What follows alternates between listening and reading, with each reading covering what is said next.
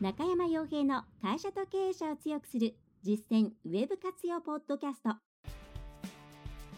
この番組では600社以上のウェブコンサル実績を持つ株式会社ラウンドナッツ代表取締役の中山が会社経営者に必要な内容に絞り込んで抑えるべきウェブの話題やトピックスをビジネス目線でお伝えしています。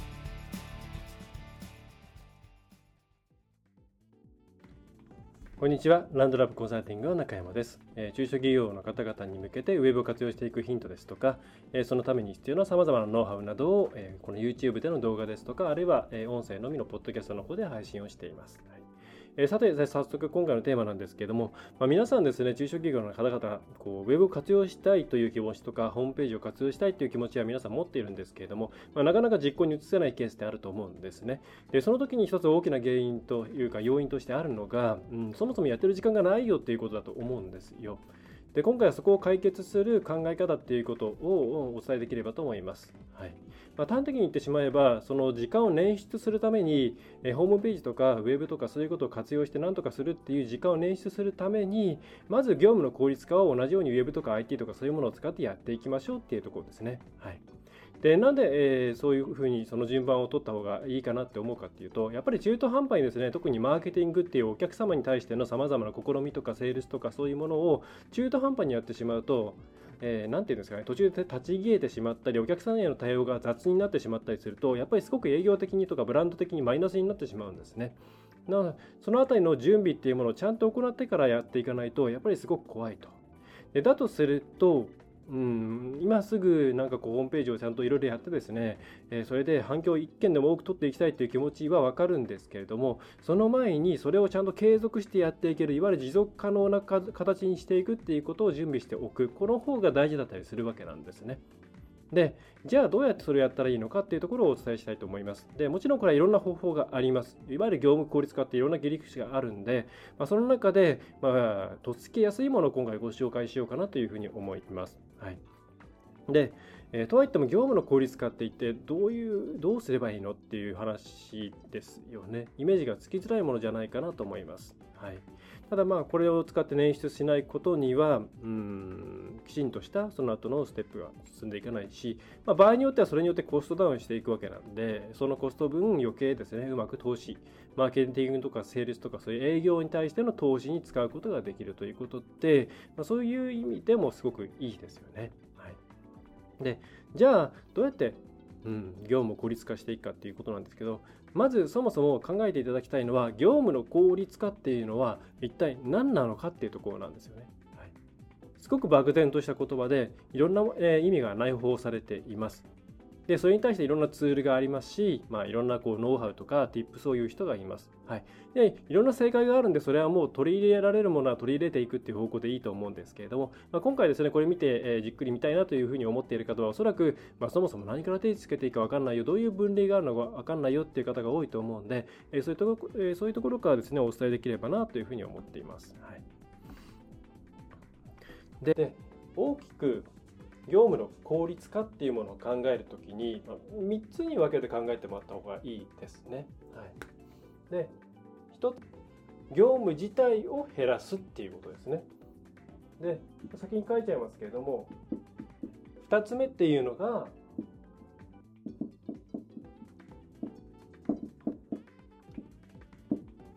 業務を短縮するっていうことです。まあ、一つ一つにかかっているまあ、短縮っていうのは工数とか、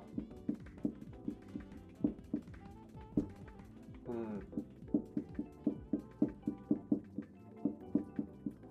ん、時間っていうところですね。はい、これを受けてきて大事なのが3つ目で業務自体を忘れていい状態にするあるいはまあニアリーイコールでまあなくすに近いかもしれないですね。この3つそれぞれで結構やることが違ってこの3つをですね、まあ、全部、えー、まあ全部というかこの3つのどれかに当てはまることを最初にやっていった方がいいと思います。はい、まず最初の業務を減らすっていうところは、まあ、シンプルですよね。今やっている仕事っていうものが何かのツールとか、あるいはこのフローを変えることによってなくすことができないかって考える、えー、考えることですよね。今ずっとやってることを見直していて細かいところをやっていったらこれいらないんじゃないかってこれってこれとこれとセットにできるんじゃないかとかそもそもこの仕組みを使ったらこれってやる必要がないんじゃないかっていうことっていっぱいあると思うんですね。はい、その慣習的にこれはこういうステップでやるっていうマニュアルがあるからそれをこうなんか代々代々ですね使い続けてきていてっていうのがあると思うんですけどでもそれってやっぱり時代に合わせたりとか新しい便利なものが出てきたりするとそういうものって使わなくてもいいようなケースっていっぱいあるわけなんですね。だからこの業務を減らすっていうのはすごい重要です。はいまあ、根本的に減らしちゃうということですよね。はい、で2つ目が、まあ、一つ一つの業務を短縮化する。あこれは昔からよく Excel とか使って、マグロを使ってとか、そういうところが、まあ、これに当たりますよね。一つ一つの作業で、まあ、たくさんの工程があると思うんですよ。その工程の中で、えー、これは、例えばそうですね、その、ステップを逆にするとか、あるいはそういうツールを使うとか、あとは、うん、なんだろう、そもそもそれが必要なのかっていうのを考えながら、まあ、全体の流れっていうものをうまくやって、全体を短くしていくっていうことですね。まあ、数を減らすことと短くしていくこと。で最後がなくすと似てるんですけども業務を忘れてもよくするってことです、はい、これが結構大事で、はい、いろんなウェブ上のツールを使って便利になりました分かりやすくなりましたっていうのは結構ここに行かないといけないんですよねよくタスク管理ツール使います、カレンダー使います、スケジュール管理っていうものを全部みんなでやれるようにします。何のためにやるんですかって言ったらもちろん忘れないためではあるんですけれども、それはそれだけではなくて、その忘れる、忘れちゃう、あれ忘れないようにしようっていう気持ち、心の余裕、まあ、さらに言えば脳の余裕っていうものを、まあ、それを全部タスク管理ツールとか、そういったものに ToDo 管理とかスケジューラーに任せてしまうことによって自分が忘れていても誰かが勝手に教えてくれる誰かっていうのはそのまあスマホだったりとか、まあ、あの共通で使ってるパソコンからなんか来るのかもしれないですけども、えー、自分が忘れていてもちゃんと教えてくれるから、えー、言われたらやれる状況にしておけばいいんだっていうふうに忘れられるような状況に持っていくってことが重要です。だ細かいこと見て自分が把握しなくてもいいような情報をちゃんとシャットダウンできて自分がやるべきことに集中できるようにするんですね。まあ、これが結果的に2番とかにもつながってくるわけなんですけれどもこの3つの観点で考えて業務の効率化していくととってもいいです。はい、でそれでについてちょっと細かくですね、えー、座りながらお話しできればと思うんですけど。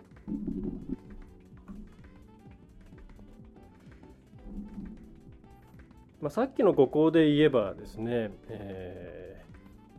ー、業務を減らすっていうところは、まあ、割と WebIT っていうよりは仕組みを見直すような観点のところが多いんじゃないかなと思います。だから決してウェブに限る必要はないですね。今まで自分がやっている作業っていうものを第三者に見たりしてもらいながらもう一度見直していってあれこれって改善できる場所があるんじゃないのとかそれからうんなんだろうちょっと覚えるのねすぐに使いこなせるかっていうのは別にしてなんかこういうものを使ったらいいんじゃないかっていうこの業務自体を減らすっていうのは非常に効果があります。はいまあ、この業務をそもそも一日何やってるんだっていうのをえ把握した方がいいんで、まあ、その前段階前処理の段階として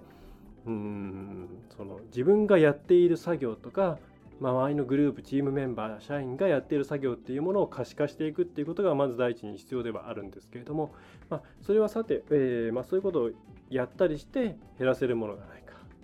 それからそれをもっとギュッと短くできないか、はい、結構で最終的にこれ一番伝えたい部分ではあるんですけれども、まあ、業務自体はですね本当に ToDo とかカレンダーとか、えー、いろんなものを使っている方って多いんですけれども結構それがその逆に重しになっちゃってますとか結局気にしちゃってるんですとかそういう風になっちゃってる人って、えー、少なくないんじゃないかなと思います。で、その状態ってあんまり入れてる意味がないんですよ。この CRM とかそういうのもものも含めて、自分が覚えておかなきゃいけないことと忘れてもいいこと。その中で忘れてもいいことっていうのをできるだけ増やしていって、そしてちゃんと必要な時にそれが勝手に入ってくるようになる。その仕組みが大事なので、例えば CRM であればお問い合わせがありました。この人と過去どんな対応をしたかな、どんなお客さんだったかな。これが何のシステムもない状態であると、もう覚えてなきゃいけない。あるいは前の人に聞きに行かなきゃな。そもそも誰が対応したのかってメモされてないから分かんないよ。う嫌だなみたいな感じになっていって当然精度も下がっていきますし対応の質も下がっていきますしまたそういうのを避けなきゃいけないっていうことで自分で覚えておいたりメモを書いたりメモがどこにあるのかは覚えておかなきゃいけないとかそういうさまざまな脳のリソースとかも含めたコストが必要になってくるんですね。でこれがすごくいろいろな業務の、えー、効率を下げていきます。やっぱり人間ですね、えー、マルチタスクがをや人間やりますけれどもできるだけマルチなことはあの細切れの仕事っていうのはなくしていった方が効率よくなります。同じことをギューってやってた方が絶対効率がいいんでという時にいろんな割り込み処理が入ってくるとどんどん効率悪くなっていっちゃうんですね、まあ、あっという間に1日が終わっちゃいましたっていう時は大体細かいこといっぱいやってきた時やってきた時なんですよ。で、えそういうのを避けるためにはもうずっと忘れていてあるタイミングでバンと自分に対してやらなきゃっていうサインが来た時に、えー、じゃあこことここも見てこの情報を見てこれで OK だからああじゃあこれでいけるねっていう風になるような仕組みを入れていくことが重要なんですね。今現在やあのなんかそういうカレ Google カレンダーとかなんか、えーと、 ToDo 管理とかいろんなものを使っているんだけれどもなかなかなんか自分が楽になったような気がしないよっていう場合には組織全体としてそういうふうに忘れてもいい状態になっているんですか？っていうことをちゃんと考えておいた方がいいです。結構これはそこまでいっていないんで中途半端になんかダブル結局なんか自分の手帳と、えー、カレンダーに二重入力をしていて手数だけ増えていてあまり意味がないみたいな感じになってしまっていると。はい、だ上の方は下がそういう風になってないかなっていう旧来のやり方と新しいやり方この乗り換えの時に結局なんかやってないと怒られるから新しいやり方ではやるけれどもでもなんか自分が心配だから今まで通りのスケジュールの付け方とかなんか ToDo のあなんだ付箋をいっぱい貼ったりとかですねそういうやり方をしてしまっていると。はい、これ徹底してそこまで持っていかないと投資してる意味がないというふうに考えてください。はいまあこんな感じでですね、えー、いろんなツールを使ってまず時間を捻出する。はい、で、まあ、この時間を捻出するってこれやってみると結構ですね捻出できます。はい、でプラスアルファ自分たちの業務の見直しにもなるんで、そこで自分たちの会社の中に対しての理解が深まるっていうのもありますし、まあ、シンプルに残業時間を減らすことができたりとか、えー、一人一人の作業負荷みたいなものとかを減らすっていう効果もあって、まあ、その後のウェブ運営のことを考えなくてもすごく価値のあることなんですね。はい。で、まあ、この辺のことってデータがたくさんあるんで、ウェブのいろんなツール使っちゃうのが早いと思います。さっきの、えー、1日の業務を洗い出すっていうやつもですね、いろんな、あのー、やり方ありますよね、本当えー、なんだろう。まあ、昔はよく紙に書いて、これやりました、チェックとかやってましたけど、今、例えば、えー、何時になりました、何時になりましたっていうのを、その、えー、音声入力で入れて、後でそれを1日でチェックするようにしたりとか、えー、それからまあ Google カレンダーの中に自分で入れちゃったり、まあ、やりやすい方法でやってくれればいいんじゃないかなというふうに思います。はい、で、えー、こうやって、まずですね、やっぱりそうですね、担当の方が1日のその主担当って言うと思うんですよ。はいまあ、経営者の方だとまあやることいっぱいあるかなと思うんですが、まあ、そのそうじゃない方だったら1日8時間働きますって言ったらやっぱり最初はですねできれば3分の1ぐらいは避けるようにしておいてほしいんですよね。でもっとどうしてもっていう場合はまあなんとか1日、えーまあ、1時間を週に3回ぐらいは取れるようにする。でホームページを作るとかそういう割と日時でいろんなことを考えなきゃいけないとか社内の調整をしなきゃいけないとかいう段階で、えー、力を入れていく段階であれば毎日、まあ、1時間から1時間半ぐらいは最低でも取ってやり取りをしていくっていう覚悟を置かないとなかなかいいものできないんですね。はい、こちらとしても、まあ、私としても、ね、制作作ったりとかでいろんなこうコンサルティングして診断してそれに対してこういう改善していきましょうって提案するんですけどもなかなかその現場が追いついてこないとこっちもですねだんだん行っても行っても行っても毎月同じ状態になってるなってことになってくるとだんだんこう話の種がなくなってきてしまってあの何を言ったらこっちもお金に見合ったものを返せるだろうってなってしまうんですね。まあ、そういうちょっといろんな何て言うんですかね、まあ、人のせいにするわけではないですけどもやり取りの中で難しい部分っていうのは皆さんと皆さんをサポートしてくれる会社さんの間でもあるのでやっぱりですねちゃんと時間をとって取り組めるような状況にしておいてからちゃんと対個対応、まあ、お客さんとの接,、えー、接点の部分っていうのは取り組んでいった方がいいです。はいそういう観点でまずいった社内の効率化した方がいいなっていうケースありますね。はい、でうちとしても相談された時に時間ないですって言われたらじゃあまずちょっとあの業務の方の効率化してみませんかっていうことをご提案することもありますしこういうツールありますからこういうことしてとか。ね、本当メールのをですね Gmail に移すとかそれだけでもですね全然変わってきたりするんでうんそのあたりやれることいっぱいあるんじゃないかなというふうに考えてみてください。はい、でこうやって、え、業務を効率化してで時間を捻出して余裕を持ってもうそうですね。最初はもう何時か何曜日の何時から何時はウェブのことに取り組みます。っていうふうに決めちゃった方がいいかもしれないですね。はい、あと、社内でヒアリングしなきゃいけないとか、社内の声を聞かなきゃいけないっていうことって絶対あるはずなんで、そういう時はもう会社として、この何曜日の何時から何時はフィードバックとヒアリングの時間っていうふうに決めちゃった方がいいです。はい、でそういうふうにすると、やっぱ習慣化されていくんで、いきなりですね、来週この時間みんな時間取ってっていうよりは、まあまあ今週のこの時間これなんでしょって、まあ忙しいけどしゃあないねって、まあ結構時間前よりは楽になったしねってなって、その時間があの収まりやすくなるんで、えー、あとはそうやってスケジュールを決めてしまって、粛々と進めていくっていうのは感じがいいというふうに、えー、経験的には思います。はい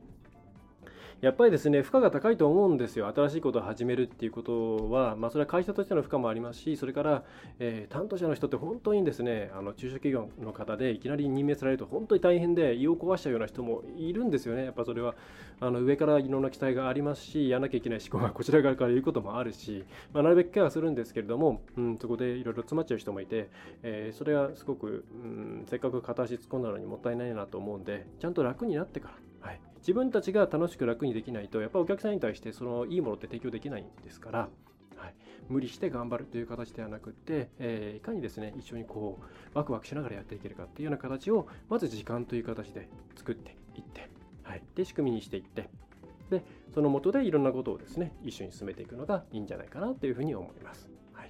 えー、というのが今回の内容ですね。割とサクサク気味に進んでいったんですけれども、まあ、ツール、そうですね、少し時間があるんであれですけど、まあ、ツールどうするって話は聞くんですけど、こればっかりはですね、合う合わないが あるんですよね。例えば、うんと、コミュニケーション、まあ、大きくうちはですね、えー、コミュニケーションの話と、ストア、えっ、ー、と、情報を貯めていく場所、はい、それからその業務を管理する場所。で、まあ、3つでやった方がいいんじゃないですかって言ってます。で、1つはコミュニケーションで、社内のコミュニケーションっていうのは、まあ、結構、何て言うんですかね、意識してやらないと特定のことに偏りがちなんですよね。で、そうじゃなくって、やっぱり新しいことを始めるとしたら、それに対してフィードバックしてなきゃいけないとか、えー、なんか外から持ってきた情報を展開しなきゃいけないとか、いろんな今までにないルールを作って、で、それに合わせてツール選んだ方がいいですね。で、ツールは、まあ、コミュニケーションツールは、ほぼほぼ、うん、話題がどれぐらい多岐にわたるかで選んだ方がいいかなと思います。例えば、そんなに話題が、例えば、えー、なんとかの件、なんとかの件、なんとかの件っていうふうに分けて、それぞれでちゃんと進行していかないとわけがわかんなくなっちゃう場合は、それに合ったような、例えば、うん、まあ、 Slack とか、それから、まあ、懐かしのスレッド式の掲示板とか、社内系ですね。はい。あとはその社内系の SNS でのグループとかで分けていくとか、えー、それからあとなんだろうな。うん、あ、のタスク管理ツールについてバックログとかについてるような、まあそういう掲示板式な感じでやっていくと。がいいと思います。なんでかっていうと話題が入り食ってしまうと訳が分かんなくなってしまうし一つのグループで全部やろうとしたするともなんかそのいろんな話題が入り食っているとその追うのも大変ですしいきなり1日でなんか50件とか60件とか未読がついちゃうともうやる気がなくなっちゃうんですよね。はい、そういう場合は分けた方がいいです。はいただそうじゃなくって、まずコミュニケーションしようとか、いろんな意見をボンボンぶつけていこうで、そんなになんかいろんなところに分けて書いたら、こう逆に過疎になっちゃうとか、えー、そういうふうな状況の場合は、例えばそうですね、グループチャット形式の方がいいですね。チャットワークなんかが一番有名だと思いますけれども、数人で、複数人で一つのところでですね、まあ、いろんな話題をこうやりながら、まあ、そういう活発に、えー、活発化させていくような、まあ、雑談の延長で仕事のことを話すような感じの場所を作っておいてあげると。これはその話題がそんなにいろんなところにぶれないようなケースであれば、そっちの方が良かったりします。はい。まあ、コミュニケーションツールに関してはそんな感じで選んでもらうといいと思います。で、ストア、あの、情報を集積するっていう場合は、まあ、文字で集積する場合と、ファイルを集積するっていう2つがあると思うんですよ。結構営業なんかだと、あのファイルどこ行ったかなとか、あのあの提案資料どこに行ったかなとか、あの写真どこ行ったかなっていうのを探すのがすごい時間かかっちゃったりするわけですよね。で、そういうことがあると、まあ、その場合はやっぱり王道の Google ドライブとか、それから、えっ、ー、と、オフィスとかの365とかを使っている方であれば、えっ、ー、と、ワンドライブかな、えー、昔スカイドライブだったんですけど、今ワンドライブですかね？えっ、と、一応それについてるストレージのやつがあるんで、え統合されてるんで、それと一緒に使っちゃった方がいいと思います。はい。で、結構や写真とかになると容量も大きくなってくるんで、まあ、できれば有料化した時にそんなにお金がかかんないものがいいと思います。まあ、私は全部 Google ドライブで統一していて、えー、大事なものを、まあ、ほとんどのパソコンを同期していて、どっかでも同じファイルをいじれるようにしていますね。はい。G Suite だと File Stream っていうものがあって、もっとそれが便利になっているんですけれども、で、まあ、それ以外だと、何ですかね、例えば共同編集がしやすいものだったら Dropbox がいいなとか、いろいろですね、あの特徴がある、特徴があるんで、えー、使いやすいものから使ってもらうのがいいから、一回使い出すとですね、乗り換えが結構大変なんで、これはちょっと最初に考えた方がいいかもしれないですね。はい。まあ、悩んだら Google でいいかなとは思います。まあ、安いですしね。はい。で、あと文字系はもう社内、まあいろんなものありますよね。えー、Google で言えば Google サイトっていうものがあって、これもやっぱり相変わらず便利で、社内のポータル作り便利ですね。あとオフィス系だとシェアポイントとかになってくるんですかね。まだシェアポイントってあるのかな。えー、それから、うんと社内社内向けにクローズドのウィキを使ったりとか、まあ、いろんなものあの何度も何度も同じことをえチェックしなきゃいけないんだったら絶対デジタル化してみんながそこから引き出せるようにしてあげた方がいいです。もう引き出しの中にあるものとか全部実はもう共有しちゃった方がいいんですよね。検索すれば OK って形にして、ファイルメーカーなんかにルールつけて、ね、見積もり書何ガスって言ったら全部出てくるんですね。まあ、本当はこれ CRM とかでやるべきなんでしょうけども、なかなかそこまでいかないというケースの場合は、ファイル、そういうふうに、まあ、ファイルサーバーっていうかですね、そういうものに収めちゃう形でも OK ですね。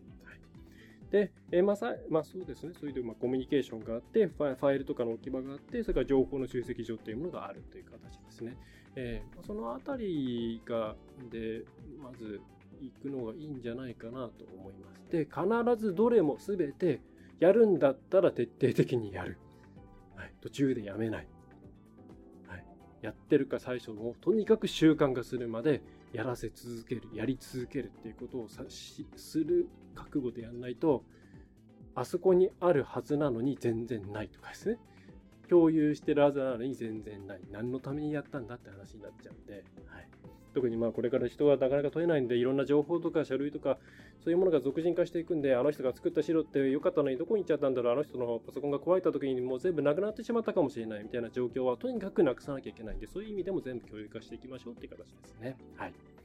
えということで今回はあまりこうウェブマーケティングとかセールスとかそういう話ではなかったんですけどもその大前提として、まあ、社内の効率化をしていくっていうことについてその重要性についてお伝えしていきました、はい、この辺りやっていくとですねこれはもうその非常にコストカットとかコストダウンとか、まあ、人件費人件費って言っちゃうとあれなんですけどもその残業代を減らす、まあ、今これから残業代の、ね、上限規制とかも入ってきていますからその辺すごくシビアになってると思うんで、えーえー、そのあたりの対策にもなっていくんで、このあたりが入っていくといろんなウェブとか IT とかのことについて、うん、とつきやすいのかなというふうに思います。はいま、そのあたりのフォローをうちでもやってますし、それ、そのベンダーさんがサポートしてくれたりとか、ベンダーさんっていうのはそのツールを売っている会社さんですね。あとそれを専門にサポートしてくれる会社さんもあるんで、えー、あマッチしてるところ選んでもらうといいんじゃないでしょうか。それでは、えー、今回の内容は以上になります。えー、ぜひ役に立ったと思ったらですね、えー、ポッドキャストの場合は iTunes の購読、まあ、無料購読ですね。あるいは Google ポッドキャストでもそうですね。それから、えー、YouTube の方はチャンネル登録ですね。の方をお願いできればと思います。はい、それでは、えー、最後までご覧いただきましてありがとうございました。えー、中小企業専門のウェブコンサルタント、ランドナップコンサルティングの、えー、中山がお送りいたしました。では次回もまたご覧ください。ではまた明日。今回の内容はいかがでしたでしょうか？ぜひご質問やご感想をラウンドナップコンサルティングのポッドキャスト質問フォームからお寄せください。お待ちしております。また、ホームページにてたくさんの情報を配信していますので、ぜひブログ、メールマガジン、郵送ニュースレターや各種資料 PDF もご覧ください。この世からウェブを活用できない会社をゼロにするを理念とする株式会社ラウンドナップがお送りいたしました。